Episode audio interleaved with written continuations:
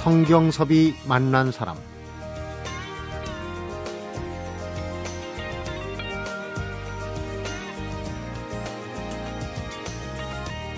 산에 오를 땐 보이지 않다가 내려갈 때야 비로소 보이는 게 있습니다.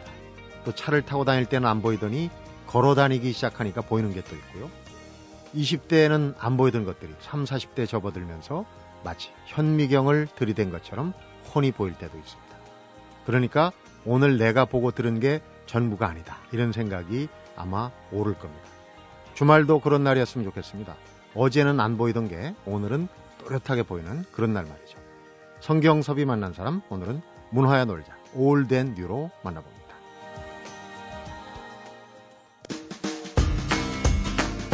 대중음악 평론가 임진모 씨입니다. 어서 오십시오. 네, 안녕하세요. 네. 가수를 말하다.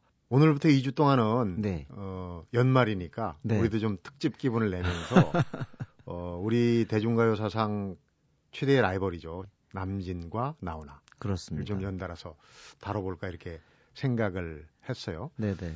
연말 되면 우리 임진모 씨는 뭐 그 제일 걱정되는 게 제가 옆에서 주량을 모르겠다고 전에 그러더라고요. 근데 뭐 그것도 몇 년 전 얘기고요. 음. 지금은 이제 어, 술 극도로 자제하고 있기 때문에. 이제 주량을 좀 알아가야죠. 네, 네. 네. 지금은 뭐 한 다섯 잔 정도에 불과합니다. 음. 남진과 네. 나훈아 이두 라이벌. 우리 그 젊은층 세대들은 어, 모르는 얘기가 또 꽤 있으니까 네, 네. 연달아서 이 어떻게 보면 들으면, 뭐 젊은층도 라이벌을 많이 경험을 했습니다. 네. 어, 지금 아마 40대들은 김한선과 이지연의 라이벌도 기억이 날 거고요. 네. 그리고 또 더 젊은 사람은 H.O.T.와 잭스키스, 제키의 라이벌전도 기억할 겁니다. 네. 그런데 우리나라를 갖다 한반도의 반쪽, 반쪽, 남쪽을 갖다가 완전히 반으로 가른 네. 라이벌전은 어떻게 보면 남진 나훈아밖에 없지 않았는가. 공교롭게 그때 정치권의 DJ YS도 그렇습니다. 데뷔됐거든요. 그 구도. 고향이 또 같았어요. 어. 그러니까 남진의 고향이 목포고 사실 또 DJ가 목포 출신 아닙니까? 네. 그리고 또 YS는 부산인데 또 나훈아도 부산이었기 때문에 음. 그리고 또 두 분이 다또 야당에 어떻게 보면 그 뭐랄까 40대 기술을 갖다가 음. 주창했던 분 아니에요. 그러니까 라이벌이 될 수 있는 여러 가지 조건을 갖고 있었다는 거죠. 네.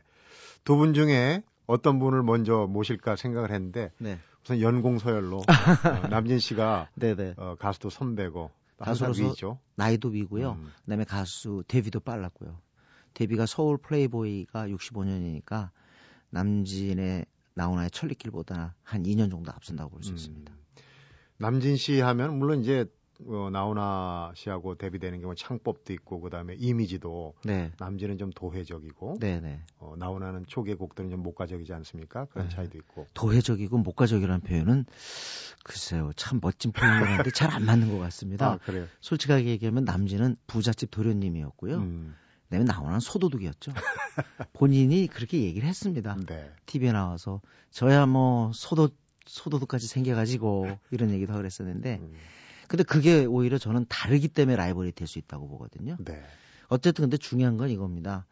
어, 나훈아는 사실은 조금은 추억 그리고 어떻게 보면은 망향, 고향을 그리는 그런 노래들을 많이 불러줬기 때문에 사실은 노래가 오랜 생명력을 가졌어요. 네. 그리고 아무래도 이제 음역도 넓고 가창력에서 약간의 우위를 갖고 있었기 때문에 네. 오래 갔습니다. 그래서 나중에 전설이 된 건 어떻게 보면 나훈아지만 그때 당시에 라이벌전 68, 69, 70, 71, 72 음, 거의 5년을 달구었던 라이벌전의 승자는 남진이었다는 겁니다. 네. 그때 당시에 모든 그 방송사의 가수왕은 남진목이었어요. 나훈아는 하나도 못 탔습니다. 그랬어요. 예. 그래서 왜 그 남진이 탔다는 소리를 듣고 나훈아가 쓰러졌다 하는 그런 유명한 에피소드가 있죠. 음, 역시 평론가가 되시니까 네. 소도둑이다 이렇게 이제 직설적으로 얘기하는데 저는 좀 점잖게 얘기를 점자로도 점자로도 너무 멋졌습니다. 어. 목가적 도회적. 음, 네. 근데 부잣집 도련님 같은 남진 이제 외모도 그래서 음. 그때는 왜 그 가요가 히트하면은 그 제목으로 또 바로 영화가 나오고 그렇습니다. 그것도 네. 가수가 주연 배우를 하고 네. 남진 씨또 같은 경우는 뭐 엄청나게 영화 배우로서 그럼요. 영화 배우로서도 많이 찍었죠. 맹활약했고요. 나훈아 씨랑 같이 출연한 작품도 있습니다. 네. 나훈아 씨도 음, 영화 출연했지만 그만큼 어떻게 보면 남진은 비주얼이 워낙 뛰어났기 때문에 어떻게 보면 우리 한국의 최초의 오디오 비주얼 가수라고 저는 생각해요. 네. 그때 저는 그 함성을 잊지 못합니다. 제가 그때 이제 부천에 살았는데 부천에 남진 리사이틀을 했는데요. 네. 물론 김추자도 대단했지만 남진 리사이틀 때 완전히 동네가 발칵 뒤집어졌어요. 음. 남자 여자 할 거 없이 그 몰려가는데 특히 여성들은 제가 볼 때 여성이 이성을 잃는 건 처음 봤습니다. 네, 대단했던 열풍이었고 네. 그만큼 또 남진은 실제로 이게 그냥 마, 마냥 잘생겨서 이렇게 부잣집 도련님 같은 느낌이 난 게 아니라 실제로도 부자 네. 아들이었고 뭐 세상에 그 나라 우리나라의 야당 인사 야당 인사들이 전부 저 남, 남진 씨의 부친 집에서 기거할 정도였다 그러니까 네. 엄청난 정도의 재력가 세력가였죠. 음. 그때 이제 부천에서 예. 여성이 이성을 잃는 걸 처음 네, 전부 누나 이모들이죠. 집안에도 아마 그런 분이 아유 그럼요 당연히. 그리고 그때 라이벌전 무서웠던 게요. 제가 눈치를 다 봤으니까 음. 막그 어른들이 동네 삼촌들이 물어보는 거야. 너 남진이야 나오나야? 꼬마한테도 편을 강요했으니까요. 엄마가 좋으냐 아빠가 좋으냐보다 훨씬 더 어려워. 잘못하면 이제 꿀밤이 돌아. 네네네. 네. 노래 한곡 듣고 가야 될 것 같아요. 네네. 이 정말 불세출의 음. 이 출세 곡이죠 남진의. 네. 님과 함께죠. 님과 아이들까지도 다 따라했잖아요. 어떻게 보면 이때 당시 김추자도 그렇고 남진도 그렇고 크게 공헌한 게 드디어 가수들이 꼿꼿이 서서 노래 부르던 사람을 손발을 풀어줬어요. 그래서 손발을 풀어주면서 춤추게 한 거죠. 어떻게 보면 우리가 경제 성장이라는 건 좀 더 다이내믹한 부분인데 네. 그게 댄스 음악하고 잘 맞은 거죠. 네. 저는 시대의 산물이라고 봅니다. 음. 님과 함께도. 중고등학생들이 예전에 야전이라고 부르는 야외 전축 예, 가지고 예. 다이아몬드 스텝 밟으면서 네, 네. 따라 불렀던 노래입니다. 네, 님과 함께. 춤을 갖다 우리가 개다리 춤이라고 그러죠.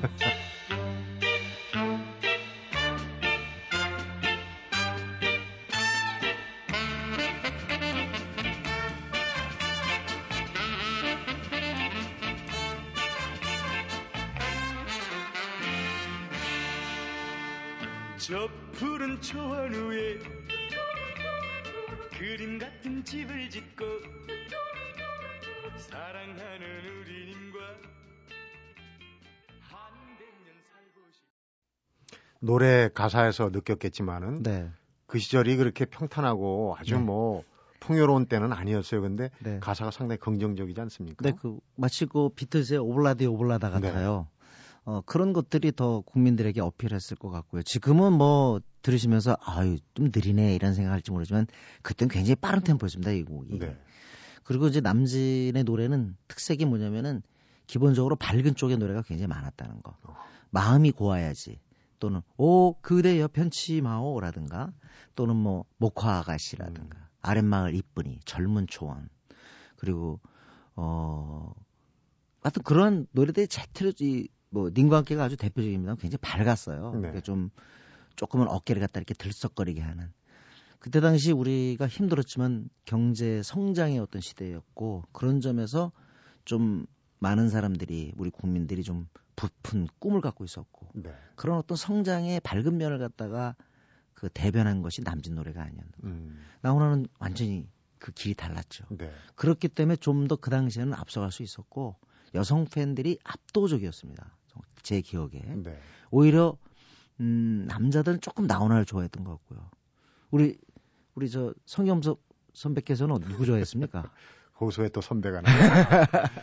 짐작했던 대로입니다. 그죠, 네. 그죠. 예. 그러니까 나훈아는 남자들한테 조금 더 가까웠고 어 남진은 정말 여성 팬들의 폭발적인 인기를 누렸죠. 음. 또 외모가 워낙 출중했고. 네.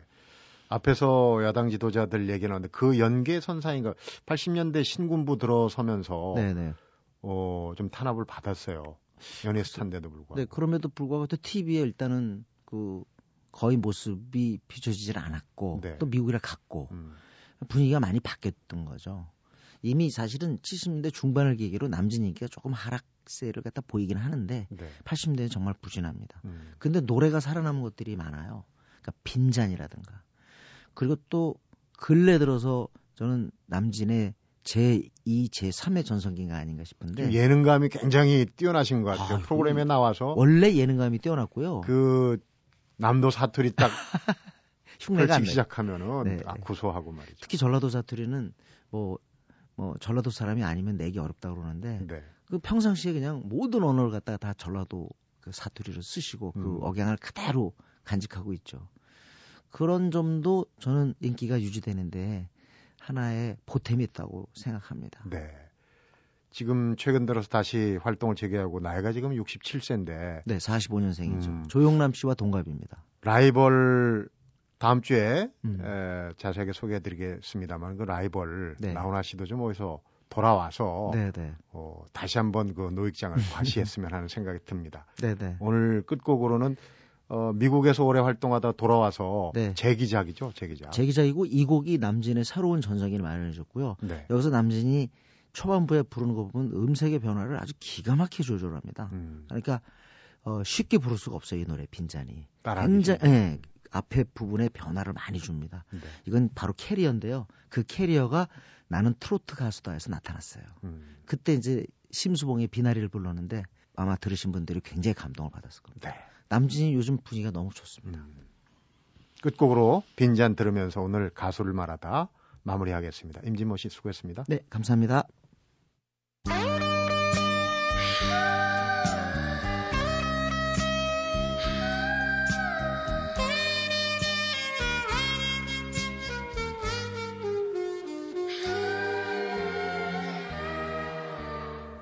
그대의 싸늘한 눈가에 고이는 이슬이 아름다워 하염없이 바라보네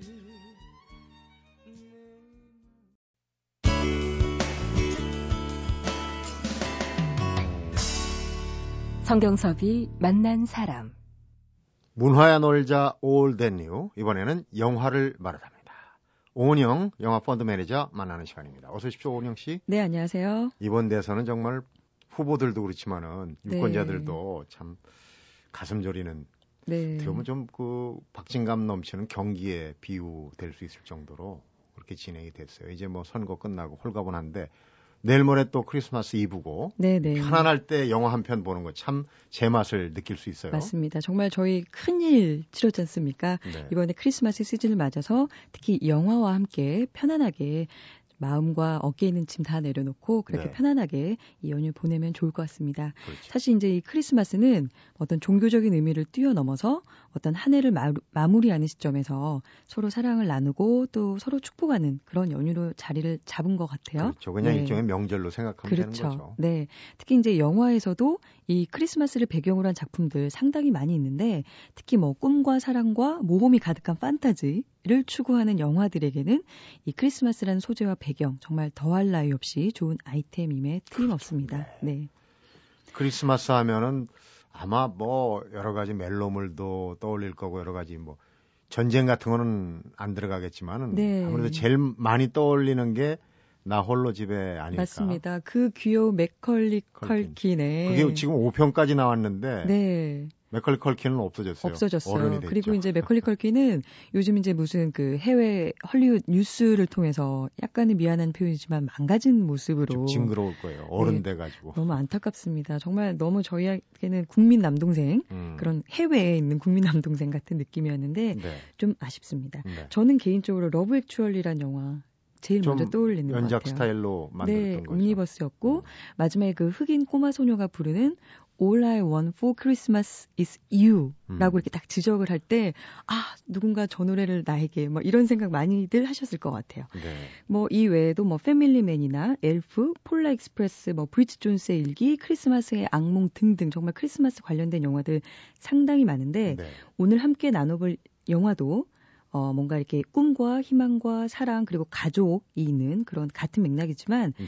고개를 조금 돌려서 이런 들썩거리는 시즌에 외롭거나 또 힘든 시기를 보내는 분들이 분명히 있으실 겁니다. 네. 그래서 그런 분들을 함께 생각하고 또 챙겨볼 수 있는 기회를 어, 한 번쯤 가져볼 수 있는 영화들 이야기 나눠보겠습니다. 아, 좋은 생각입니다. 네. 특히 오은영 씨처럼 옆구리가 시린 분들 어. 이게 뭐 무슨 무슨 날 하면은 아, 너무 공식적으로 방송에서 얘기해 주셔서 감사해요. 네.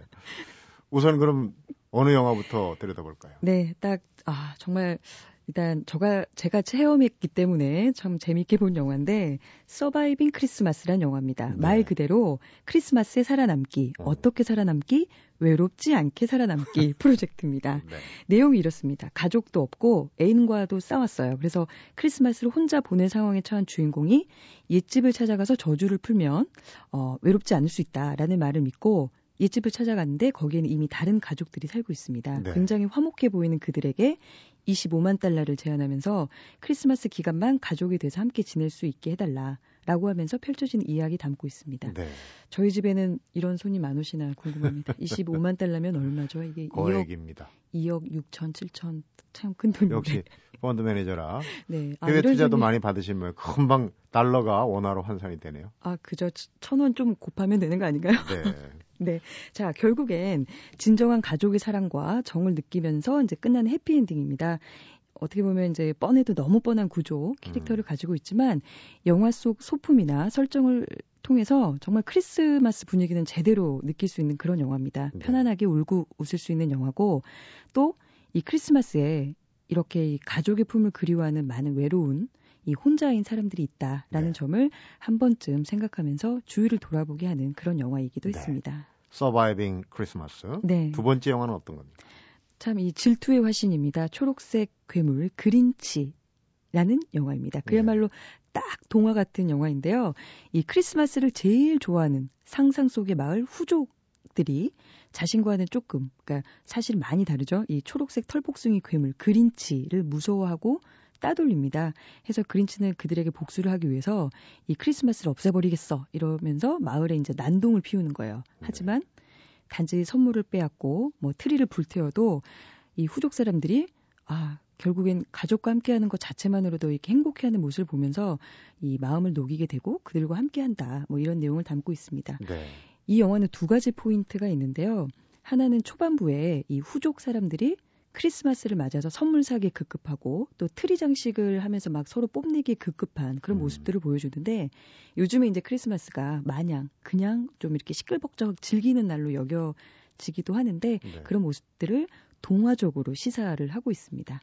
그리고 이제 또 한 가지는 영화 속에서 직접적으로 얘기를 하고 있는 부분인데 우리가 이렇게 즐거워하는 어떤 날에도 뭔가 이렇게 따돌림 당해지고 또 소외받고 외로워하는 이웃이 있다는 점 그리고 네. 그들을 함께 흡수해서 따뜻함을 나눠야지만이 결국엔 모두가 함께 만족스럽고 행복한 연휴가 될 수 있다라는 점을 영화는 매우 분명하고 직접적으로 얘기를 해주고 있습니다. 네. 특히 이 영화는 이제 어린이가 있는 집에서는 한 번쯤 같이 챙겨보시는 것도 좋을 것 같아요. 왜냐하면 이 후족과 후족 마을이 굉장히 동화적으로 귀엽고 음. 이 상상력이 풍부한 모습으로 그려지고 있고 주제도 매우 교훈적인 것 같습니다. 네. 크리스마스를 소재로 한 희곡도 나오고 영화도 나오고 스크루지 영감 나오는 네, 이게 이제 크리스마스의 교훈적인 내용이 아주 대표적인 거예요. 네 맞습니다. 돈만 하는 네, 스크루지 영감이 갑자기 생각이 나네요. 동화 같은 영화를 봤으니까 이번에는 또 멜로로 가나요? 어떻게? 이번에는 실화를 바탕으로 한 크리스마스 영화 한번 만나보시죠. 네. 그 보통 크리스마스 카드에서 한두 번은 보셨을 것도 같은데 빛의 화가라고 불리우는 토마스 킨케이드라는 네. 화가의 실화를 바탕으로 하고 있습니다. 그 20세기의 렘브란트다 뭐 이런 얘기를 들을 정도로 그 화가가 그린 그림 속엔 항상 빛이 들어가 있어요. 네. 그러다 보니까 따뜻하고 사랑스러운 화풍을 보여주기 때문에 이 크리스마스에 더욱 사랑을 받은 화가인데 올해 4월 달에 타계했습니다. 음. 그러면서 아, 과연 그가 왜 빛을 소재로 삼았는지에 대한 영화로서도 이 영화가 재주목을 받기도 했습니다. 영화 크리스마스의 별장이라는 이 한글 제목을 가진 어, 영화 함께 만나보시겠습니다. 네. 어, 내용은 이렇습니다. 주인공이 대학생이 돼서 집을 떠나서 생활을 하다가 크리스마스를 맞아서 고향에 돌아와 봤더니 엄마가 이 혼자 집 융작은 빚 독촉에 시달리면서 어렵게 살고 있는 모습을 보게 됩니다. 그래서 그 돈을 벌기 위해서 마을 벽화를 그리면서 이야기가 시작이 되는데 자기는 뭔가 고귀하고 뭔가 고품격의 화가가 되고 싶었지만 결국엔 자기 주변 이웃들의 어떤 행복한 모습을 그림에 담아내는 게 가장 훌륭한 그림이다라는 어떤 노승의 가르침에 주의를 되돌아보게 되고 이 죽어가는 노승의 한 말에 감동을 받아서 그 이후로 빛을 그리게 되었다는 이야기인데요. 네. 이 어떤 노승이 어떤 얘기를 남겼냐. 죽어가면서 이렇게 얘기합니다. 칠흑같이 어두운 밤에는 아무리 작은 빛이 빛이라도 밝게 빛난다. 우린 그 빛을 함께 찾아야 된다. 그러니까 이 영화의 주제 같아요. 그러니까 네. 이렇게 어려울 때는 아무리 작은 도움도 굉장히 크게 작용한다. 이런 점을 영화 속에선 직접적으로 얘기를 해주고 있는 것 같습니다. 네. 정말 이 연말 우리의 작은 빛을 함께 나눌 수 있는 그런 연말을 맞아야 될 것 같다라는 네. 생각이 드네요. 아무래도 크리스마스라는 게 이제 외국의 명절이니까 네. 어, 외국 영화 위주로 어, 소개를 해드렸습니다. 오늘 서바이빙 크리스마스, 그 다음에 그린치, 마지막으로 크리스마스 별장. 어, 참고로 그 북미 지역에서 이제 크리스마스를 많이 새는 지역에서 이 크리스마스와 관련된 영화 네. 순위가 있습니까? 많이 보는 네, 영화. 맞습니다. 말씀하셨듯이 나홀로 집에 홈 언론이라는 그 아, 원제를 가지고 있죠. Home Alone 1이 1등입니다. 음. 그리고 두 번째가 Grinch, 그리고 3등이 Polar Express, 그리고 Home Alone 2, Elf, Batman Returns, Gremlin, Santa Clause, 다이하드 2가 이제 top 10인데 특이하게 다이하드 2는 뭔가 이렇게 액션 영화라고 생각을 했는데 네. 배경이 이제 크리스마스 이브를 배경으로 하고 있기 아, 때문에? 네. 이 영화가 크리스마스 관련된 영화 top 10을 차지하고 있더라고요. 네. 네. 국내 개봉작으로 한번 가보겠습니다. 네. 그, 뭐 예고도 많이 나오고 네. 기대를 많이 모았던 영화예요. 독특한 제목이에요. 반창고. 고가 네. 아니라 반창고. 네, 반창고라고 그래서 사실 뭐 제목을 이렇게 좀 뭔가 다르게 써도 되냐 이런 이슈도 있었는데 음. 이 제목 그대로 일단 개봉을 했습니다. 네. 보통 이 12월 연말이나 크리스마스 시즌에 항상 이런 부류 영화 많이 나오잖아요. 뭐 네. 오싹한 연애나 째째한 로맨스 그리고 작업의 정성 모두 이 12월 달에 나와서 큰 성공을 거둔 작품들입니다. 자, 이 상처나면 붙여주는 반창고 영화 속에서는 누구에게 또 어떤 상처에게 이렇게 꼭 붙여주게 되는지 한번 따라가 보겠습니다. 네. 주인공이 두 명입니다. 고수와 한효주가 있는데요. 고수는 다른 사람들의 목숨은 구하지만 정작 자신의 아내를 구하지 못해서 죽게 한 그런 죄책감 때문에 세상과 마음을 닫고 굉장히 까칠하게 사는 소방관입니다. 네. 그리고 한효주는 메마른 감성 탓에 의료 사고에 휘말려서 뭔가 이렇게 문제가 있는 그런 외과 의사입니다. 네. 이두 명이 각각의 상처를 보듬고 또 서로에게 다가가서 그 상처들의 반창고를 이렇게 꾹 붙여준다는 내용인데 음. 두 남녀의 상처가 있고 치유가 있고 위로가 있고 결국 이제 사랑으로 결실을 맺는 또 뭐 감초 역할을 해주는 웃, 뭐 웃음 주고 매력적인 그런 조연들까지 있어서 연말에 편안하게 즐기실 수 있는 가장 어떻게 보면 모범적인 오락 영화라는 생각이 듭니다. 그런데 이제 네. 좀 불필요한 걱정일 수도 있는데 네. 너무 미남 미녀예요. 그러면 좀 관객들이 스토리에 몰입하지 어려울 네. 수도 있다. 아 근데 사실 고수 씨 같은 경우에는 고비드라는 별명 있잖아요. 다비드. 다비드. 너무 잘생겼 조각 미남이다. 미남, 그래서 네. 고비드인데 보통 이렇게 너무 잘생기면 영화 배우로 자리 잡는데 더 마이너스 되는 요인이 좀 있는 것 같아요. 예를 들면 뭐 장동건 씨도 사실은 그랬고. 근데 이런 배우들이 정말 연기 이 노력을 통해서 외모를 뛰어넘는 음. 그런 어떤 지점이 있는 것 같습니다. 고수 씨가 바로 이 반창고 이 영화에서 아 잘생긴 것뿐만 아니라 연기도 참 잘하네 이런 음. 인상을 좀 심어준 것 같아서 굉장히 성공적이었던 것 같아요. 한효주 씨도 그래요. 광해에서 중전으로 네. 나왔는데 참 그 연기는 좋았는데 좀 뭔가 아쉬웠어요. 네, 그냥 좀, 좀- 눌려서 네, 많이 나오지 못했거든요. 맞습니다. 그냥 조용하고 단아한 이런 이미지만 줬었는데 이 영화 속에서는 확실히 연기 변신 한번 한 것 같아요. 네. 그 발랄하고 당차고 귀여운 모습 한꺼번에 좀 뽐내준 것 같아서 영화 배우로서의 어, 한효주 씨를 보는데 좀 반가웠던 것 같습니다. 네. 특히 이 겨울에 대선이라는 큰 일을 치른 우리 국민들이 이제 서로가 서로에게 이런 반창고 같은 역할을 해주는 음. 따뜻한 겨울이 되면 좋을 것 같네요. 아, 네. 그렇게 또 좋은 멘트를. 네. 외국 영화도 소개해 주시죠. 네, 작년 아카데미 시상식에서 작품상, 감독상, 나무주연상까지 휩쓴 영화가 있습니다. 킹스 스피치란 영화인데요. 이뭐 영국 국왕이 말을 더듬었는데 나중에 음. 잘했다. 뭐 이런 단순한 스토리를 굉장히 응집력 있게 참 묵직하게 잘 그려냈죠. 네. 상당히 재밌더라고요. 재밌었어요. 네. 지루하지가 않았습니다. 그래서 어, 이 감독 참 대단하다라는 생각이 들면서 차기작은 뭘까 궁금했는데 바로 이번 주에 이 영화를 들고 우리를 찾아왔네요. 레미제라블이라는 영화입니다. 네. 네. 이 톰 후퍼라는 감독의 차기작이라는 점, 그리고 두 말이 필요 없는 이 고전 이야기죠. 장발장. 거기에 빅토르 위고의 어, 레미제라블 원작 인데 이번엔 또 뮤지컬 영화로 만들어졌다는 점. 뮤지컬입니까? 네. 그리고 휴잭맨, 러셀 크로, 앤 해서웨이, 그리고 맘마미아라는 뮤지컬 통해서 정말 국내에서도 큰 사랑 받았던 젊고 이쁜 여자 배우죠. 네. 아만다 사이프리드까지. 아, 쟁쟁하네요. 네, 거기다가 이 배우들이 영화 속에서 너무나 노래를 또 잘해주고 있습니다. 말씀드렸듯이 뮤지컬 영화인데 그 맘마미아 보신 분들 아시겠지만 일반적으로 그냥 대사를 하다가 중요한 부분에서만 노래를 하는 게 아니고 거의 모든 대사가 다 노래로 되어 있습니다. 노래로 시작해서 네. 노래로 끝나요. 해서 진짜 진짜 뮤지컬을 보는 것처럼 이 영화가 구성이 되어 있습니다. 아, 이 영화도 160분이 넘습니다. 단단히 준비하고 네, 들어가요. 이 영화 역시 마음에 준비하시고 들어가셔야 되고요. 네.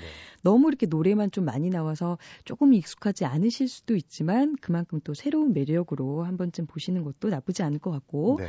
또이 청소년 이게 지금 12세 관람가예요. 그래서 청소년 여러분들이 보시면 쉽게 고전 작품을 또 접하실 수 있는 계기도 될 것 같아서 정말 가족들이 함께 연말을 보내기에는 참 좋은 영화라는 생각이 드네요. 네. 네. 영화 소식 여기까지입니까? 한편 얘기 안 하면 좀 서운할 것 같습니다. 자, 가문의 영광 재밌게 보신 분들 굉장히 많으실 텐데 이번에 다섯 번째 이야기 가문의 귀환이 또 역시 개봉합니다. 아, 정말 끈질긴 네. 가문입니다. 그 1편의 가문의 영광의 원년 멤버인 정준호, 유동근 씨가 출연하는 딱 정말 그냥 재밌게 보실 만한 그냥 다 내려놓고 그냥 편하게 웃실 수, 웃으실 수 있는 음. 그런 영화도 준비되어 있으니까요. 이번 주는 정말 골라 보시는 재미 톡톡하게 경험하실 수 있으실 것 같습니다. 네, 정말 영화 이 구석구석 골고루 소개 네. 잘 받았습니다. 고맙습니다. 네, 고맙습니다. 네. 5천년 전쯤에 지구상에서 갑자기 사라진 고대 문명 사회죠. 마야 제국에서 쓰던 달력에는 2012년 12월 21일, 바로 어제까지만 나와 있다고 하죠. 그래서 지구 종말론이 나돌기도 했는데, 얼마 전에 미 항공우주국 나사에서 마야 문명 달력에 2012년 12월 21일은 한 주기의 끝일 뿐이고, 다시 새로운 주기가 시작된다 이렇게 밝혔습니다. 마야 달력으로 볼 때 오늘은 바로 새로운 주기가 시작되는 첫날인 셈인데요. 뭔가를 새로 계획하기 아주 좋은 날이 아닐까 이런 생각하죠. 성경섭이 만난 사람 오늘은 여기서 인사드립니다.